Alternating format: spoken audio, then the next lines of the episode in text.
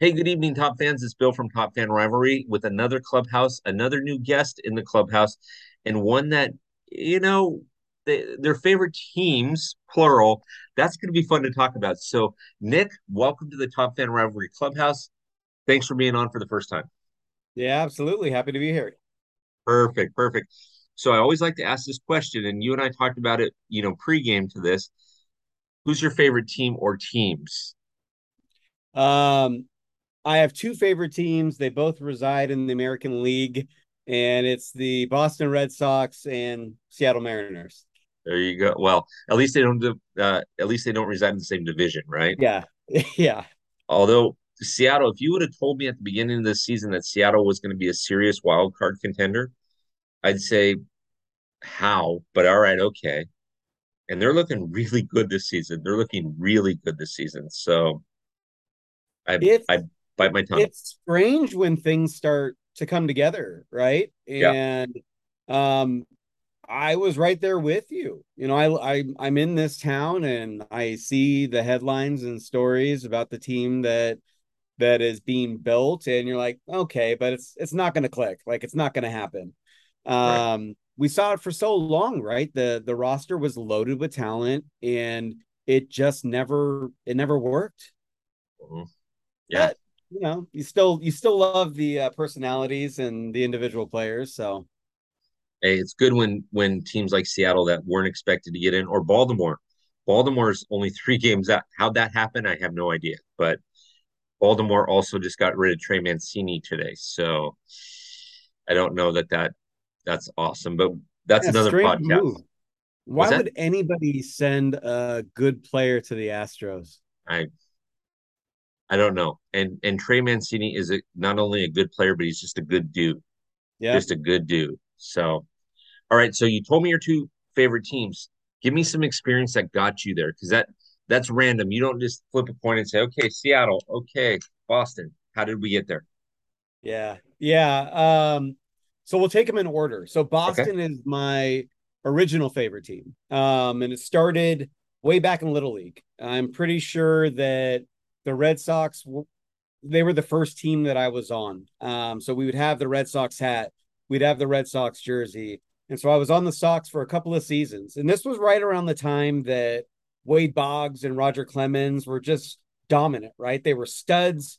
Um, so they were really easy to like. And that translated into collecting a lot of cards um because I didn't have a way to watch them. You know, back then it was just like local TV and the Red Sox weren't on uh Seattle broadcast stations.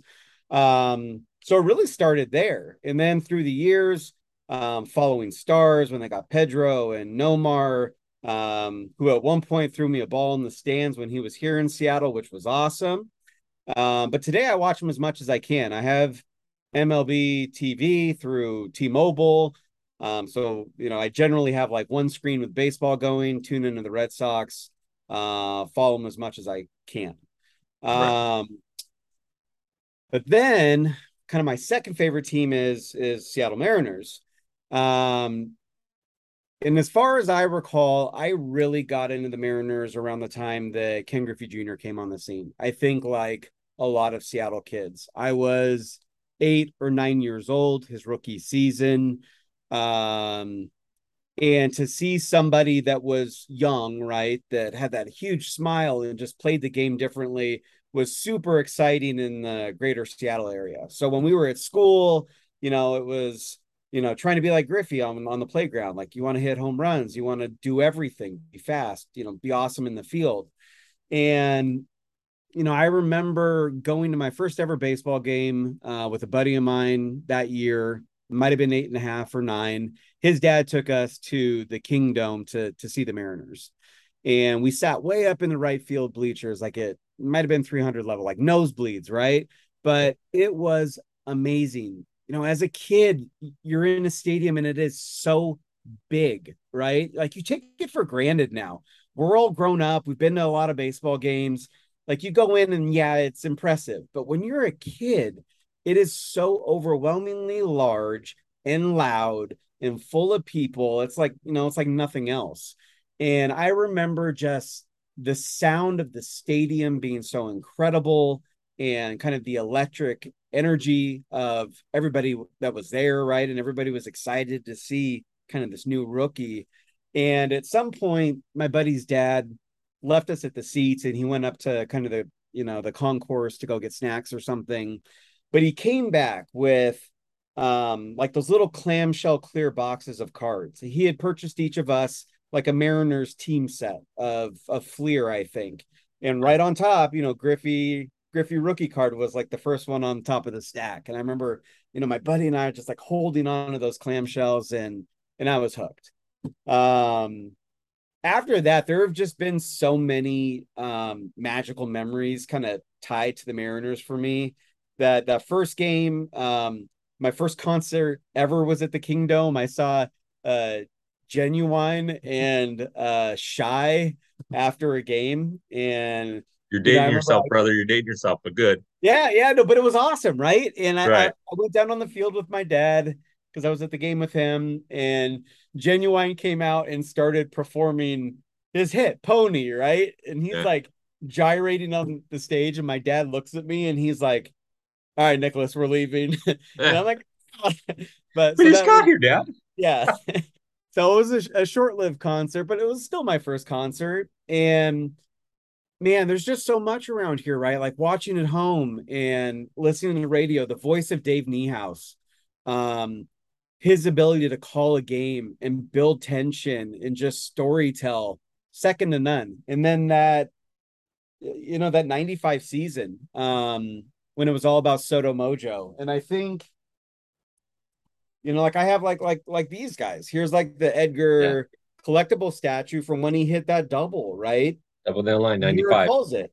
Yeah, yeah. Gar delivers the double, the greatest hit in Mariners history. And I remember watching that on TV. And so I was 14 at the time, just jumping up and down in the living room when Griffey's just huffing it around the bases, right? And yep. the camera's panning between that ball going down in the corner, and then Junior, like cheeks full of air, just man, it was awesome.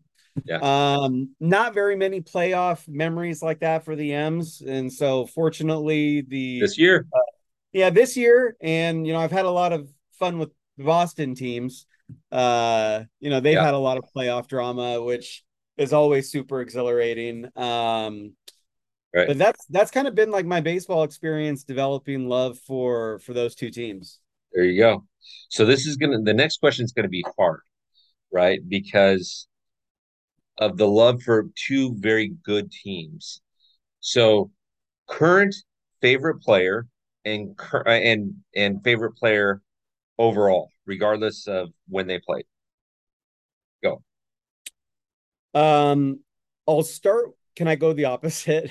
Sure, sure, sure, sure, All sure, right. sure. So, um, favorite players overall. Um, I'm going to give you a few, and I'll tell you. I'll tell you why. Yeah, please do. Um, when I was a kid, I loved Jose Canseco.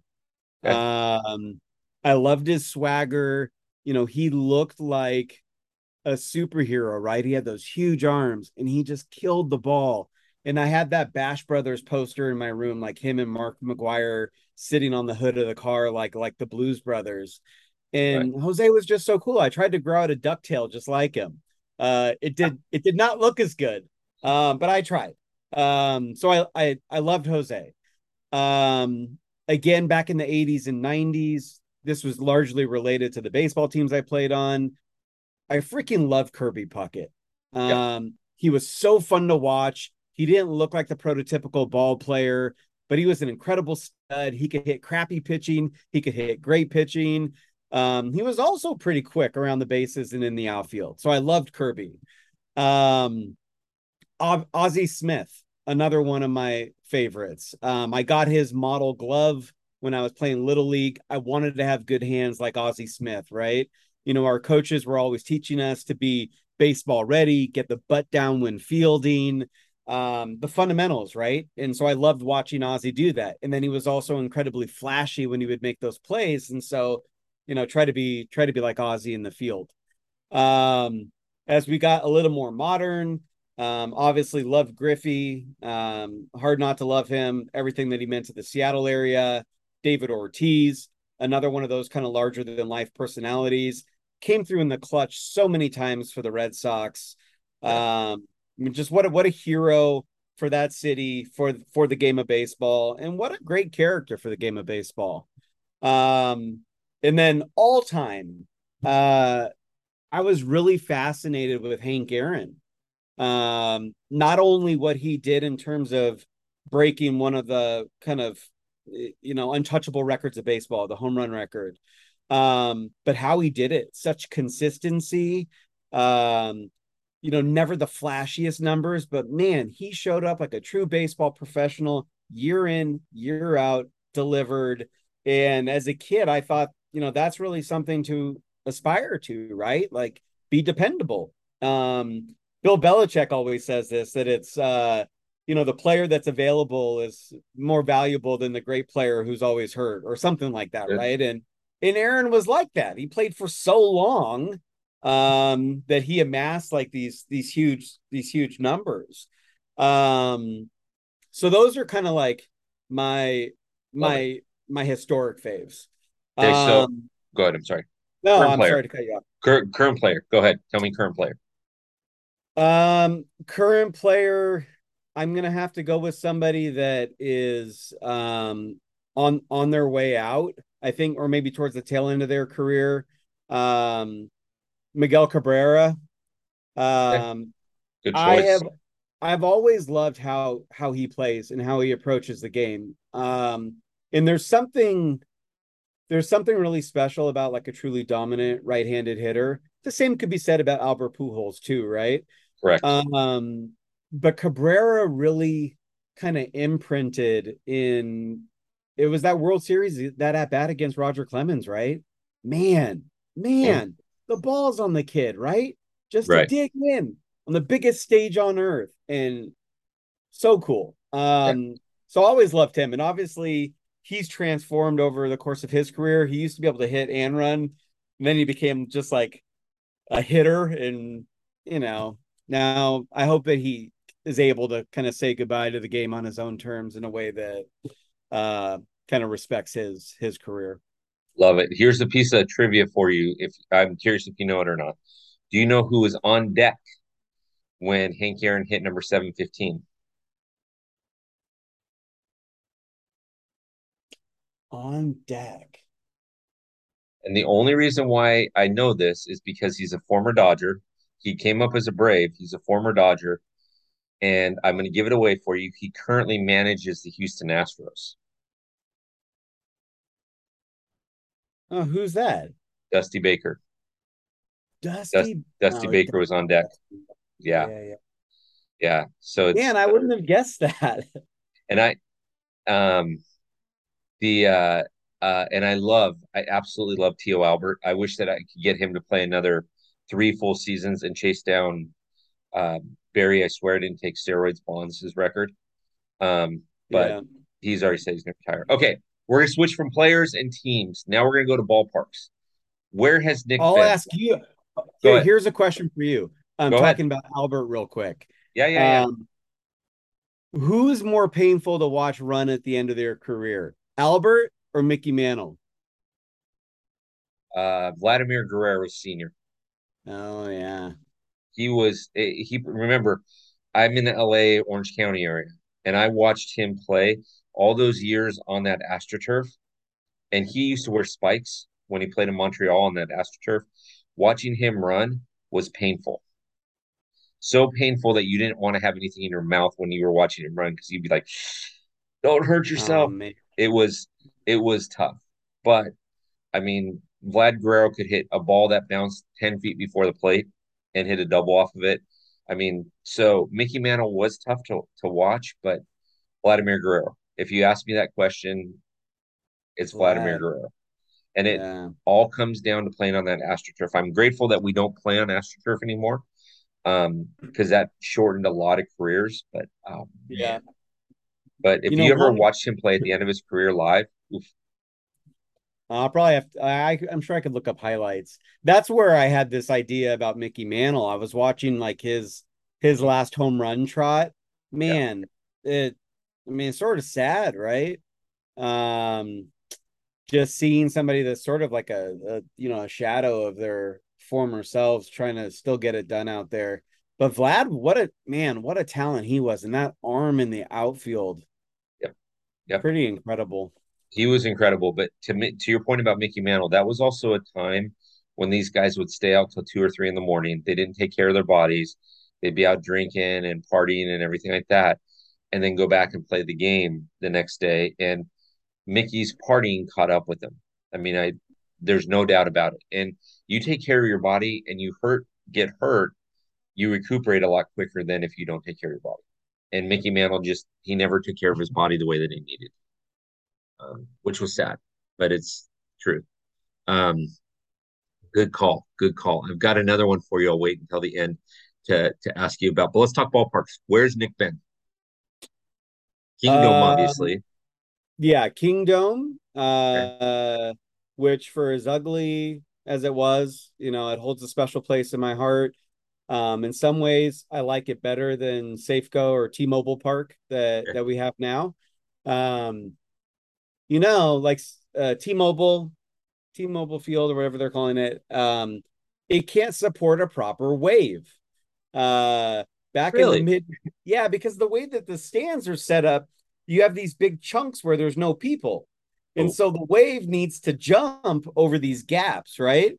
And at the Kingdome, you truly had this dome. Circular motion. Yeah, right. yeah. So the wave could make it. And I remember like in the mid 90s, um, there was this rivalry going with uh the Yankees, like who who could have a longer wave going. And and so Kingdome was great for the wave. T-Mobile Park or Safeco, not so good. Um, so I've been to those two, um, Candlestick, um, okay. Angel Stadium back back when they were the before they were Anaheim Angels. California Angels. California Angels, like Mark Langston days. Right. Um, and then Fenway. Um, Fenway. I I went to Fenway in 2008. Um, when I was proposing to my wife, I I made this fake trip that I won at work that would take us to New England. So I made these fake Ticketmaster tickets for a um, Major League Baseball Fan Fest Day at Fenway, where you would get to go down on the field and, and meet players. Because I needed some reason that we were going to go to uh, the Northeast. Um, she always wanted to see the fall colors.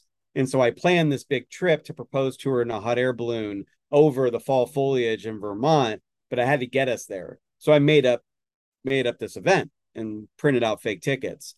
And so, you know, we did a red eye um, there was like a, a baby crying the whole flight. So we we landed and got our rental car from Hertz and then um, you know, drove through New Hampshire and into Vermont and um, and so that was awesome. Like a lot of good stories there. But on the return trip, um, we went to see the Red Sox play Tampa Bay in the ALCS, ALDS that year when Tampa Bay beat beat them and that was a bummer but it was awesome being around that stadium um all those streets around it are so lively right? And yeah. there's such a strong baseball c- culture there. It's very different than what i've experienced in seattle. And so that was awesome. It was like the disneyland of ballparks or yeah. i don't i don't know how to better describe it. Um but it was funny. Everything's so small a lot of obstructed views. Um cool we couldn't get anybody to bring beer to us down at the seats. Like, I don't know if that's a thing that they don't do in that stadium. Like in Seattle, the beer guys will come down to you, but there, like the people around us were like, no, you have to go get it. And maybe they were punking us because we were from out of town. Um, but I thought it was an awesome park. So we got nice photos there, and it was great seeing, uh, you know, the Green Monster live, and uh, so that that was really special. But I'd like to see um Coors Field someday. Like I think that um that would be a great place to visit. Um Camden Yards always wanted to see after that home run derby when Griffey was peppering the building. Um yep. yeah, there's there's so many I think there are so many destination stadiums now that it's hard. Like you see accounts all over social with people just doing stadium tours, right? And stadium tours, exactly. Food. Yeah, it's crazy. Exactly. Well, um, add to that list Wrigley, add to that list Dodger Stadium, add to that list PNC Park. um, all three of those parks, and add to that list really two um, Citizens Bank Park, okay, because that's you know where Philly plays. It's it's great ballpark. So, um, okay, so we're coming to the end now. You've nailed it. I love this, but we've got most teams have hit 100 to 103 games by now. Okay, so you've got give or take 60, 58 to 60 games left. What are you looking forward to for both the Mariners and Red Sox to do going forward um, in the next in the last part of the season?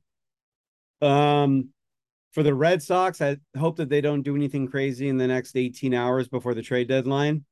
Um, and then I hope they find a way to get that third spot in the wild card. Um, it's been a weird season for them, right? And uh, players that that I think we all expected to come through aren't, and then the pitching rotation really isn't working. Um, I don't know that they're necessarily a playoff caliber team this year to get it deep into the playoffs. Yeah. Um, for the Mariners, I've been making it to a lot more games this season, and because every year I go when the Red Sox are in town, and right um, this year I've been going when the Red Sox were here, but then also just m- more games as our kids want to go and you know friends friends schedule nights at the ballpark. Um, it feels different than um, you know the last three or four years. Um, I mean, it's sort of cheesy, but like you can feel like a sense of hope when you go to games. Um, there are more people now um, and I think post post COVID, the area around the stadium is starting to liven up again. Um, and that all feels really good, right? Because Seattle really did feel like a baseball town from the mid 90s until like those first two years, two or three years after uh, Safeco opened, like when they won 116 games. Um, Seattle felt like a relevant baseball baseball city, and then for a long time, it's it's been rough, right? Hard to support the team. You don't see you don't see ownership really doing a lot to um, put a competitive product on the field. It sort of felt kind of like Tampa Bay-ish, right? Um, except Tampa Bay, to their credit, somehow like puts together 90 win seasons with nobody. Uh, but the Mariners, they weren't doing that. And then, you know, being stuck in a division where the Astros were just so so hard to beat. And then for a while, the the A's were super challenging too. Moneyball. The, Mar- you know, the Mariners were just buried, buried in their own division. Um, but this year feels good, and we're planning on going to a bunch more games uh, before school starts. So I, I hope that um, the team does well. You know, I know uh, Julio Rodriguez is kind of nursing a wrist injury right now. Hopefully, that's not a nagging thing that that slows him down because he's having a great season. Um i'd love for my kids to be able to experience some of that you know late season playoff when the games still matter right? And you have baseball man i could talk to you about this forever but i think baseball is unique in its ability to deliver these moments of um like intense anxiety right?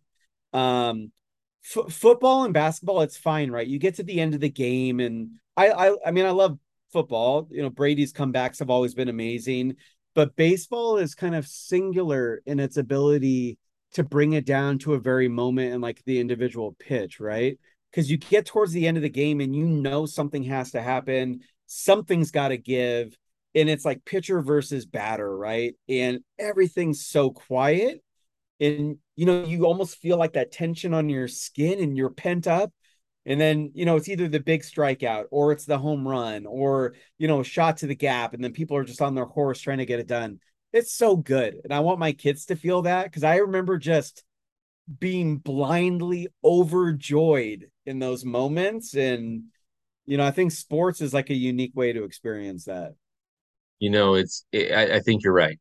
And I, I love your analogy there because it's, it's, as I was explaining to people, during the 2020 year, which, you know, everybody said, oh, the Dodgers didn't win the World Series. I'm a Dodger fan. Hey, if Seattle would have won a 60 game World Series, you know, 60 game season in the World Series, you would have been happy to call it your World Championship. So, like, it's funny how how people say that. But um, here's what I think is is unique or interesting about baseball is everybody needs an outlet, and baseball provides that. Everybody needs after a rough day, everybody needs um, something where they can say, "Okay, let's make this happen." Um, I, I just, you know, you can take your kids down, right? I'm actually looking forward to the home run derby next year because that's a bucket list thing. I've never gone to a home run derby. I'm a huge Dodger fan, but there's only two ways off that mountain and two ways on.